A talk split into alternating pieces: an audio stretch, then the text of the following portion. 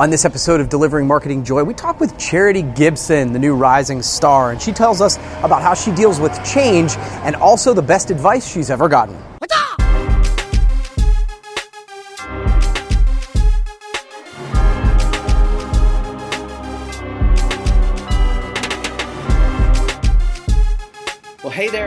To another edition of Delivering Marketing Joy. I am your host, Kirby Hasseman, and I am super excited today to have a repeat guest with me, uh, Charity Gibson, who's the new National Accounts Coordinator with Peerless. But most recently, I mean, literally before, since I've asked these questions to you, you have been named as a rising star in our industry, so congratulations. Thank you very much. And thanks for I know, joining. it's very funny. the rising star's like, did you already have that? Yeah. no, but it's really cool. And anytime you get uh, recognition, I think it's pretty cool and humbling and all that stuff. So good for you. Thank you very much. You bet. So I want to jump in here. Um, we kind of touched on it there. You've taken on a new role, um, kind of in the industry with Peerless, and I, I think change can sometimes be scary for a lot of people. Um, so what made you decide to take the leap, and how did you know it was time? Well, so I um, a very interesting perception on change. I guess from a very young age, I have been forced to change unknowingly. So my mom would move me from town to town. I moved 21 times in 20 years as a kid. Um, very transient in that case. We would just kind of go wherever somebody would take us in. If we had a place to stay or somewhere to live, they would, you know, be that home for us. And so uh, a lot of times that was different places in Tucson where I grew up. Sometimes that meant, you know, picking up and moving. Once was Cheyenne, Wyoming. Another time was Mount Pleasant, Michigan. So I've been kind of all over um, the country, which is fun. Uh, with that, you're changing schools, you get new friend groups, you just have to become, you know, adaptable. Hmm. And so for me, change is the only constant. It's very comfortable for me. Okay. And um, the one thing that I was very diligent about when I started Green Banana was that I don't want to be the person that jumps from job to job. I want to figure out how to stay, how to make it work, how to accomplish my goals. And so for a long time, I was very hesitant. Even when I wanted to quit, I tried to fire myself every day. Um, and kept coming back to work and rehiring myself. So how's that for persistence? But um, past that, I actually was talking to Mark Graham uh, about two and a half years ago now, and we were talking about something my business advisor said. All of this speaking, going on tour, being at every trade show, and being um, a personality within the industry is what I love to do. But when you're a distributor doing those types of things, one, you're teaching your competition how to sell against you Mhm. and compete in your space and giving away trade secrets, which is fine. But we love to do that because it elevates the industry as a whole. Um, but at the same time, it's not revenue generating. Mhm. And so, talking to a business advisor, he said, you know, if you want to continue doing this, quit Promo Kitchen, quit traveling on the you know trade show circuit, and go monetize your speaking. Go speak to the AMAs and Adweek and do these things uh, on a national level with without have the opportunity to give you business when it's done. Right. And uh, I can't quit Promo Kitchen because you guys are my family, and this industry is like my family, and so it really became passion over paycheck at that point, and I didn't know what to do. So what do was I supposed to go to the supplier side, or what have you? I ended up going to Green Banana Social after talking with my grandma a little bit and using Facebook and Twitter, all those things that I love to do on a daily basis. Um, to really put those to work for me and my family. Mm. And so that was the beginning of it. And after taking on a couple of clients, went and worked with Next, and they were fortunate, um, or I was fortunate to go on with them and get my first, uh, my toes wet on the supplier side of things as their West Coast representation, and it was a huge change. So, um, learning supplier ways of doing things and manufacturing because they're a manufacturing facility as well and getting to understand the intricacies of the supply chain that distributors really have a very limited knowledge of, even after 15 years. And um, knowing when it was time to change from Next to Peerless, one, they gave me the opportunity, and you can't turn that down. Um, they're a fantastic company to work for. Dan Edge and his crew. Um, winning awards for being the greatest company to work for, and it's no joke. There's no fabrication or any fluff there or anything. You walk in, and all of a sudden you're family. So if you ever have a chance to get to the Peerless facility in Newark, walk in, and you're just welcome with open arms, like from the from the office staff to the out in the um, production facility. Super cool. Um, but also scalability. I think um, there was the position that I was in with Next um, was we weren't able to scale. There's a level of growth and having a reputation that's national and putting me in a box when I've never had a box in my entire life. Pretty difficult thing. So when Dan said, "You have no box, go fly and be free," and instead of having to duck, I, you know, be a duck, I could be an eagle, as John Maxwell says. I couldn't turn it down. So it, it was there was no other opportunity or no other. Um, there wasn't a choice. It was just say yes. So That's that's a long-winded explanation for that.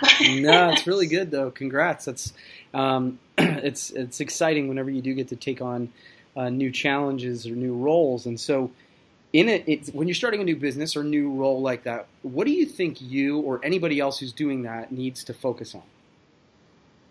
Well, so this is a really interesting question Hmm. because I think when you come to a new position, you immediately want to start doing Hmm. and immediately want to start producing results. And you immediately just want to jump in with both hands. And I think sometimes we forget to um, aim twice and shoot once. Hmm. So coming into this role, you know, obviously it was important for me to figure out what Dan wanted for me um, and for his team and for you know the future of the company, both short term and long term. So I think it's important to focus on just taking a minute to breathe and assessing the situation and um, figuring out what works and what doesn't work. And then um, I have here get get a baseline, form a plan, um, attack that plan, and then assess it again.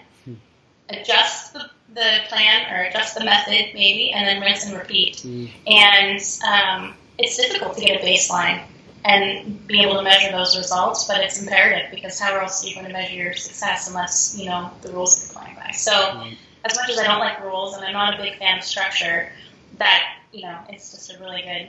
Um, I think it's been a good formula, and it's you know just working. You have to know where you are so that you know where you're going, and you can look back and see where you've been. That's cool. That's good. I like that. Great advice. Kind of listen, figure out what you're doing, and then create the vision. Um, so, um, final question for you. Um, I know you mentioned Promo Kitchen a little bit earlier, um, and Promo Kitchen is all about mentorship. So, the, the final question kind of made that was this is where this comes from is, um, you know, we all have mentors. So, what was some of the best advice you've ever gotten in business? I've gotten so much advice in business, and um, I'm sure that there's probably a million cliches Mhm. that Sure. I could potentially ever give to somebody.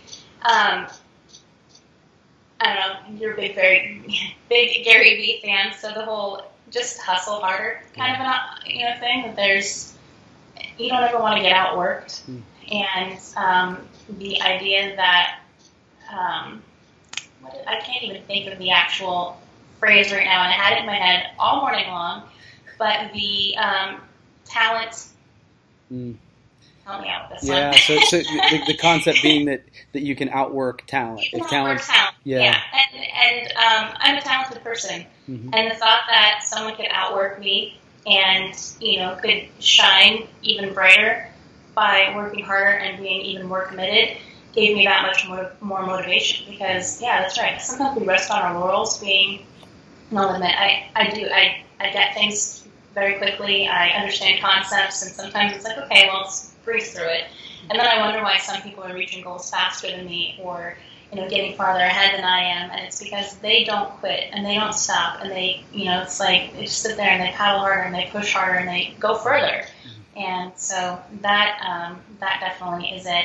And then um, something that I have thought about, and I'm sure that I've heard it as kind of like an amalgamation of everything that's like coming into me, but the idea that when you're brought into an organization to make change, you can sometimes have the um, you, get to hearing what everybody's doing and how everything is working, and all of a sudden you start to conform because that's the way that it was, and you don't want to ruffle feathers. It becomes uncomfortable to be the change maker, and to just remember you're hired to bring change. So be comfortable being that change maker, even if it's an island. Innovation Island is a lonely place. Be okay being lonely, and you know, keep on innovating and making change and going against the current because that's what's going to bring the difference. Otherwise, you're going to continue getting those same results.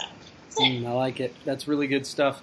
Well, cool, Charity. You've answered my question. Uh, I give everybody the chance to ask me a question if you've got one.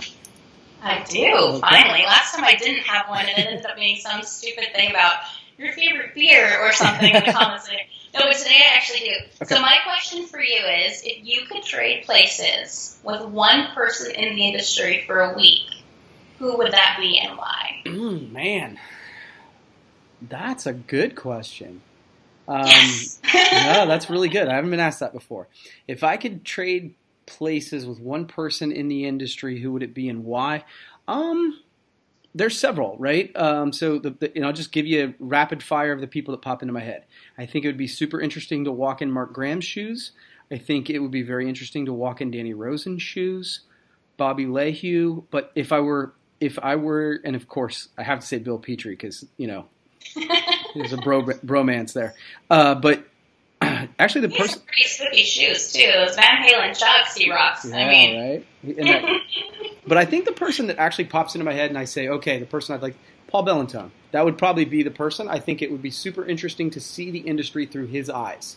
Um, uh, I like to think I have perspective, but I know Paul has perspective, and so I think that would probably be, you know, after I've kissed all those rear ends leading up to it, um, I think it's I think Paul Bell, Bellantone's probably the the answer. So, good question.